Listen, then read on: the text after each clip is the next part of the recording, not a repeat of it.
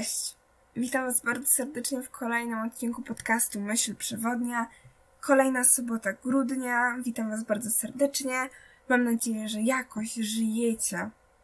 Ja żyję, więc jeżeli nie, to przesuwam do Was bardzo dużo pozytywnej energii. Dzisiaj jest na maksa ważny odcinek. Przede wszystkim dla mnie, bo będę mówić o rzeczach, które mnie ratują w tym wszystkim bałaganie, jakim jest życie. I uratowały mnie wielokrotnie. Chcę Wam pomóc, ponieważ kończy się rok kalendarzowy i chcemy dopiąć wiele spraw. Wiadomo, koniec roku myślimy, a dobra, nie chcę tego zostawić na następny rok, tylko zrobię to teraz, więc nawarstwiamy sobie pracę, obowiązki. Też jest to taki czas, w którym, wiadomo, szkoła, urwanie głowy, bo kończy się semestr, kończy się wszystko. Jest to taki czas na refleksję o tym, co się wydarzyło w tym roku, jak reagowaliśmy i tak dalej. Powiem Wam, że dla mnie grudzień jest na maksa trudnym miesiącem. Poprzedni tydzień, bo tego słuchacie 18 grudnia, więc poprzedni tydzień był naprawdę jednym z najgorszych w tym roku i postanowiłam, że chcę zostawić Wam cząstkę tego wszystkiego, co ja przechodziłam w tym podcaście, którym będzie takim podcastem, poradnikiem self-care. Chcę, żebyście wszyscy weszli w nowy rok, ja oczywiście też, z takim poczuciem, że jeżeli, nieważne co się zdarzy, jeżeli będzie źle, będzie słabo, to wiecie co robić, wiecie jak, jak reagować. Yy, to jest świetna profilaktyka, żeby zapobiegać. A zapobieganie na zapas czasami jest bardzo dobre. Więc dzisiaj porozmawiamy sobie o tym, jak zadbać o siebie w tym gorszym okresie, w tym czasie, w którym mamy gonitwę myśli w głowie, jesteśmy rozkojarzeni. Z jednej strony chcemy pokazać, że wszystko jest dobrze, ale wewnętrznie po prostu mamy ochotę rozpłakać się jak małe dzieci. Zapraszam. Pas.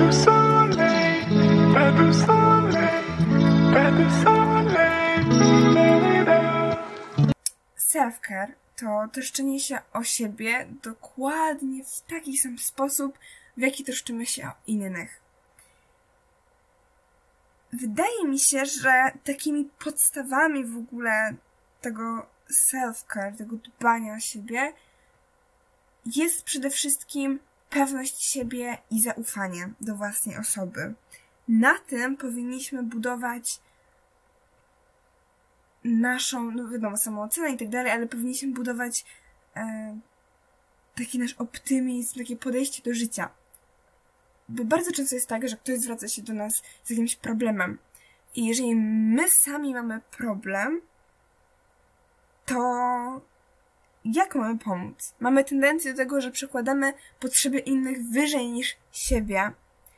I właśnie tutaj jest potrzebny ten egoizm. Bo jak mamy pomóc komuś, jeżeli sami jesteśmy w totalnej rozsypce? Uważam, i tego się nauczyłam w tym roku, może w sumie półtorej roku temu, to już tak trwa, że powinniśmy postawić się na pierwszym miejscu po to, żeby pokazać osobie, która zwraca się z naszym problemem, że ona może sobie z tym poradzić, że ona może z tego wyjść. Każdy z nas ma ciężkie momenty w życiu, każdy z nas przeżył chociaż raz coś bardziej traumatycznego, coś bardziej trudniejszego. I zawsze wyciągamy z tego wnioski, bo nasze życie to jest sinusoida. Raz jesteśmy nad osią, raz pod osią. Jeżeli jesteśmy nad, to jest dobrze, a jeżeli jesteśmy pod, to niestety wszystko się psuje i wali. Jeżeli jedna rzecz się zepsuje, to prawdopodobnie pociągnie za sobą szereg innych, bo to wszystko jest na takim sznureczku. Jeżeli go rozerwiemy, to wszystko poleci. No i jeszcze bardziej się dobijamy, zakupujemy i tak dalej, więc znam to, każdy to zna. I wydaje mi się, że takim pierwszym w ogóle krokiem do tego wszystkiego jest takie przekonanie, że inni ludzie przechodzą to samo. Ludzie 100 lat temu przechodzili to samo, ludzie za 200 lat będą przechodzić to samo, nasz sąsiad przychodzi to samo i celebryta.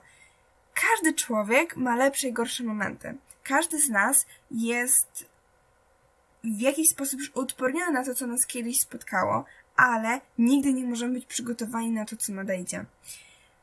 I z jednej strony to jest super, a z drugiej nie. To jest super dlatego, że z każdym potknięciem, z każdym takim gorszym momentem zawsze wychodzi słońce i wyciągniemy sobie jakieś wnioski, uczymy się czegoś na nowo, poznajemy siebie bardziej. Ale z drugiej strony nigdy nie możemy się przygotować psychicznie na to, co się wydarzy. Nigdy nie możemy e, zapobiec temu, bo życie jest nieoczekiwane. Nawet jeżeli przedstawię wam teraz ten poradnik, który, którym słowo poradnik jest za duże, ale to za chwilę do tego przejdziemy, nawet jak ja przedstawię wam ten poradnik, to nie znaczy, że w waszym życiu będzie zawsze super. To tak nie działa. Więc ważne jest zrozumienie tego, że pewność siebie i zaufanie do własnej osoby jest podstawą tego, o czym będziemy mówić, czyli o tym self-care. Też wspomnę oczywiście, że w moich innych odcinkach podcastu też mówiłam o budowaniu pewności siebie, o w ogóle byciu sobą i tak dalej. To wszystko naprawdę się łączy. I chciałabym Was prosić o bardzo, bardzo ważną dla mnie rzecz. Jeżeli posłuchacie tego podcastu i postanowicie, powiecie sobie, o, podoba mi się, to proszę udostępnijcie go dalej. Być może osobom, które wiecie, że potrzebują czegoś takiego. Yy, chcecie im pokazać, że martwicie się o nich i może to być dla nich taki prezent świąteczny, że ktoś się o nich martwi. Może chcecie wysłać go osobie, która na przykład jest zainteresowana rzeczami z zakresu psychologii, to mi na maksa miło, jeżeli się podzielicie z kimś tym odcinkiem, bo jest dla mnie na maksa ważny.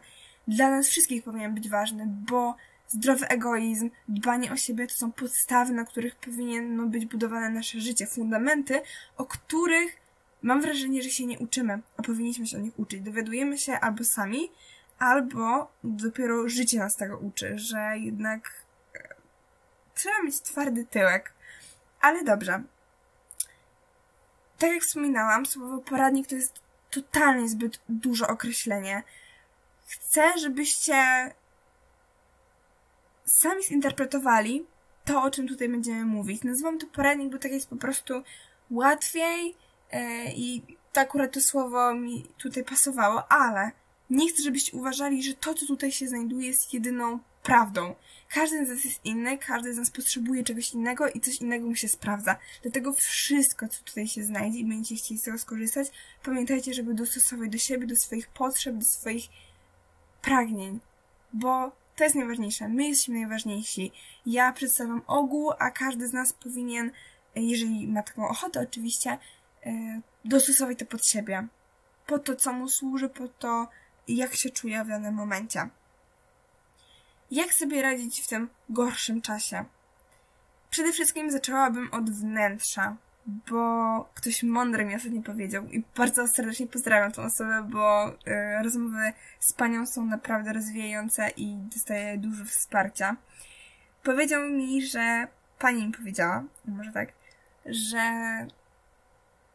jeżeli czujemy się gorzej, z naszą głową, z naszą psychiką, to prawdopodobnie przeleje się to na nasze samopoczucie fizyczne, czyli osłabienie, zmęczenie, być może choroba przez osłabiony organizm. Zadbanie o wnętrze to jest, wydaje mi się, taki pierwszy krok do wychodzenia z czegokolwiek. Wyspanie się, zadbanie o to minimum 8 godzin snu, yy, zjedzenie posiłku ciepłego, takiego domowego na przykład, zadbanie o nawodnienie, 2 litry wody dziennie minimum, e, na przykład wzięcie prysznica, e, pomalowanie paznokci, ubranie się tak jak się czujemy, wygodnie, dobrze, komfortowo, umówienie się na badania kontrolne, czy na zaległe wizyty, które chodzą nam z tyłu głowy, że musimy załatwić, a nie mamy czasu, zapominamy i tak dalej. Te wszystkie rzeczy przede wszystkim poprawią nasze samopoczucie, a po drugie pokażemy sami sobie, że dbamy o siebie, że nam zależy, że się troszczymy o nasze ciało i duszę. Zwolnij rytm swojego życia. Dzień bez pośpiechu, bez żadnych priorytetów, bez żadnych celów. Po prostu egzystujemy. Takie dni są na maksa ważne, że zajmujemy się tym, na co mamy ochotę. Zajmujemy się tym, na co nie mieliśmy czasu. I tutaj nie mówię, że musimy leżeć cały dzień w łóżku i oglądać serial, ale możemy to robić, jeżeli mamy na to ochotę, róbmy to. Możemy na przykład zająć się yy, czymś, na co nie mieliśmy czasu dawno, albo robiliśmy, a zostawiliśmy, bo coś tam, coś tam. Zwolnijmy rytm swojego życia, pokażmy, że odpuśćmy i pokażmy, że jeżeli znikniemy na chwilę, to nic się nie zawali. Świat będzie biegł swoim życiem, to my się do niego dostosowujemy. Dla nas czas się nie zatrzyma. Więc nie nakładajmy na siebie dodatkowej presji, że oj, musimy ciągle gonić, musimy gonić. Nie, pokażmy sobie, że możemy w końcu odpuścić. Odcinek o odpuszczaniu też był, nawet tydzień temu, więc jeżeli jeszcze go nie widzieliście, to bardzo serdecznie zapraszam do nadrobienia. Przeczytam Wam zdanie. A oczywiście źródła wszystkich cytatów, wszystkiego będziecie mieli poniżej. Ale być może jesteś zawsze dostępna i dużo dajesz z siebie, ponieważ podświadomie pragniesz, aby ktoś odpowiedział podobnym zachowaniem. Jak ja przeczytałam to zdanie, to ja pomyślałam, jejku, no po prostu ktoś mnie podsumował. W końcu poczułam, że jestem rozumiana na każdym aspekcie. Tak, podświadomie bardzo chcę, żeby moje działania przede wszystkim zostały docenione, ale też, żeby ludzie w moim otoczeniu poczuli się, że o nich dbam. Jednak nie zawsze to wychodzi, bo często psuję dużo relacji, bo uciekam, bo się boję, bo nie czuję się gotowa, dlatego odpycham ludzi i to jest okropne, że z jednej strony pragnę tego kontaktu, a z drugiej strony go niszczę. Więc to zdanie jest dla Was takim być może punktem odniesienia do późniejszej refleksji po tym materiale, a być może po prostu takim podsumowaniem tego dbania o siebie, tego wszystkiego, e, o czym w mediach coraz głośniej się mówi i na maksa się z tego powodu cieszę. Pozwól sobie na odczuwanie emocji. Jeżeli macie ochotę płakać, płaczcie. Jeżeli chcecie być szczęśliwi, czy po prostu eksponować tą radość, róbcie to. Skarcie ze szczęścia, tańczcie, róbcie różne szalone rzeczy. Nie tłummy emocji. Wiem, że dużo z nas tłumi to, że coś w środku siedzi, ale z zewnątrz chcemy pokazać, że ej, jesteśmy silni, że nic się nie dzieje, żeby nie było zbędnych pytań, nie chcemy, żeby... Może nie chcemy okazać słabości, bo boimy się okazywać emocje, boimy się o nich mówić, bo wydają nam się czymś dziwnym, bo wydają nam się, że nie możemy tego odczuwać. Czujemy poczucie winy, odczuwając pewne emocje, co jest totalnie błędne. Oczywiście w tym wszystkim może pomóc e, psychoterapia, żeby nauczyć się e, mówić o emocjach i tak dalej, ale o tym Wam zawsze wspominam. Dlatego zróbmy dużo tego miejsca w takie dni, gdy jest nam źle, na to, żeby po prostu trwać w emocjach, nie analizować ich, tylko po prostu je zatrzymać i żeby one sobie były, egzystowały, pozwolić im samodzielnie odlecieć, nie, nie pomagając w ogóle i nie narzucając sobie tego poczucia winy, że powinno być dobrze. Nie zawsze musi być dobrze. Nie zawsze musi być ok. I to jest jak najbardziej ludzkie. Znajdź coś, co sprawia, że odpływasz. Uwielbiam ten punkt. To jest punkt, który o którym mam wrażenie, że najwięcej się mówi. Tutaj jakieś sposoby na czytanie książek, oglądanie seriali, aktywność fizyczna, medytacja, sprzątanie, czas z bliskimi, rozmowa z kimś. Można wymieniać i wymieniać, ale chcę zwrócić Waszą uwagę na to, że ważne, najważniejsze jest znaleźć coś, co nas uszczęśliwia, co jest dla nas takim punktem, takim zajęciem, w którym możemy odpocząć, zrelaksować się. Czujemy ogromną przyjemność zrobienia tego. Czujemy czujemy, że to jest czas dla nas, bo w takim okresie, gdy jestem słabo, gdy czujemy się źle, właśnie pokazanie sobie, że my możemy coś zrobić. To jest najlepsze uczucie. Ja bardzo lubię rozmawiać e, o moich uczuciach, analizować je, zaczynać je rozumieć i dać sobie czas, dać sobie czas na to, że mogę o tym pomyśleć, że mogę tym potrwać trochę, że mogę to wszystko przemyśleć. To są tak ważne rzeczy, więc znajdźcie coś, co lubicie robić, czy to chcecie ukryć przed światem, wziąć koc, herbatę, czytać książkę, czy chcecie coś pooglądać, czy chcecie z kimś pogadać, czy chcecie y, zadbać o siebie, pomalować paznokcie, y, ogarnąć się, czy chcecie przespać cały dzień. To jest okej. Okay. Pamiętajcie, że nieważny jaki sposób, ważne, żeby nam służył. Odpocznij. Jejku, nie umiem odpoczywać. Naprawdę przyznaję się bez bicia, nie potrafię odpoczywać. I gdyby nie ludzie, którzy mi mówią odpocznij, ja bym cały czas chciała działać na najwyższych obrotach. Nie da się tak. Albo ja się wypalę, albo wszyscy wokół będą cierpieć tym, że ja jestem zmęczona, niezadowolona i tak dalej. A nie, nie powinno w ogóle tak być. Odpoczynek może być tam produktywny, gdy po prostu cały dzień mamy dla siebie i możemy porobić swoje rzeczy, z których czujemy przyjemność i satysfakcję, albo możemy zrobić ten nieproduktywny odpoczynek, czyli w cudzysłowie oczywiście ten nieproduktywny, nie? Bo dla każdego to będzie coś innego. Możemy cały dzień przespać, możemy poleżeć i odpłynąć y, tymi sposobami w poprzednim punkcie.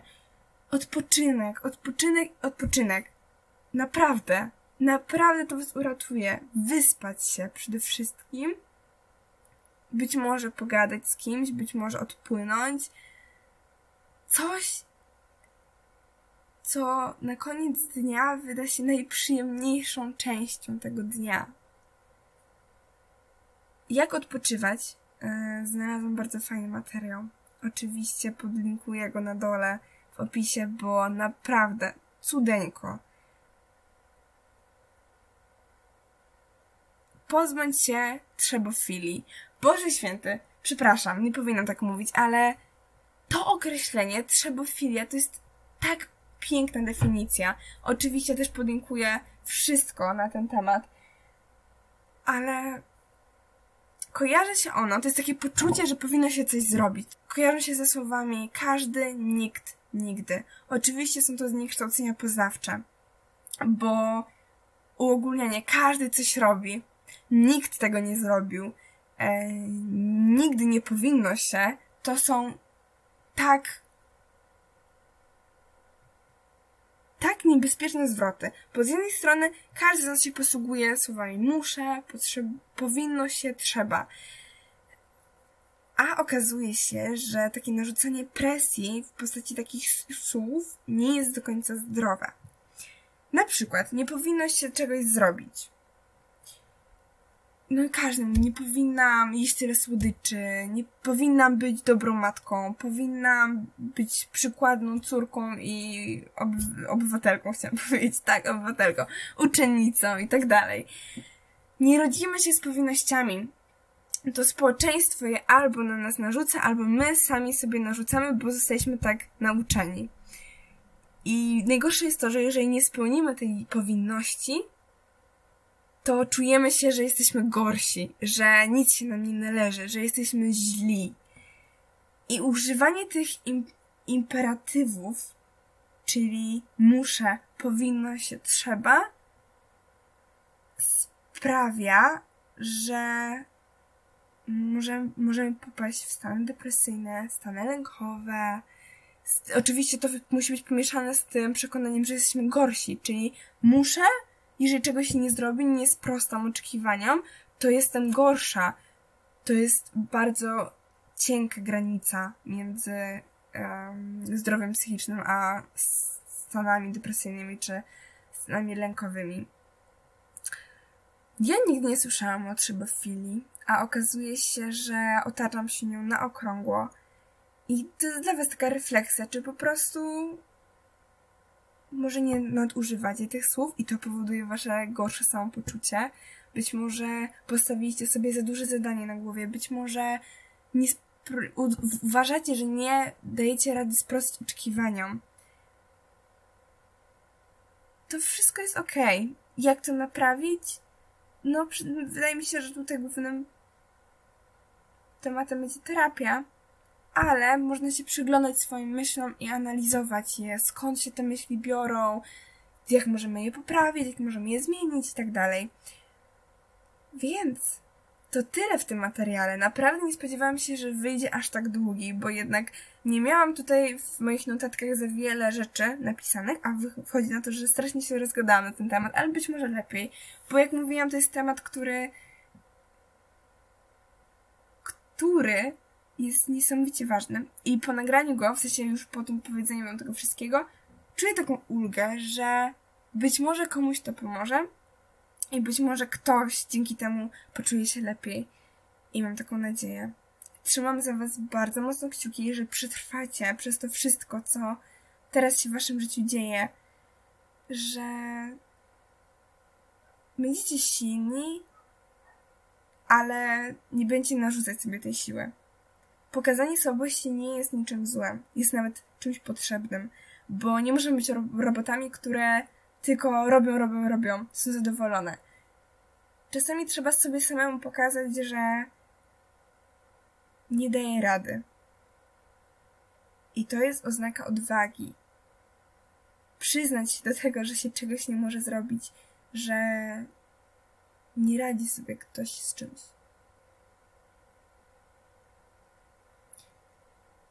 Ja byłam Weronika. To był podcast Myśl Przewodnia.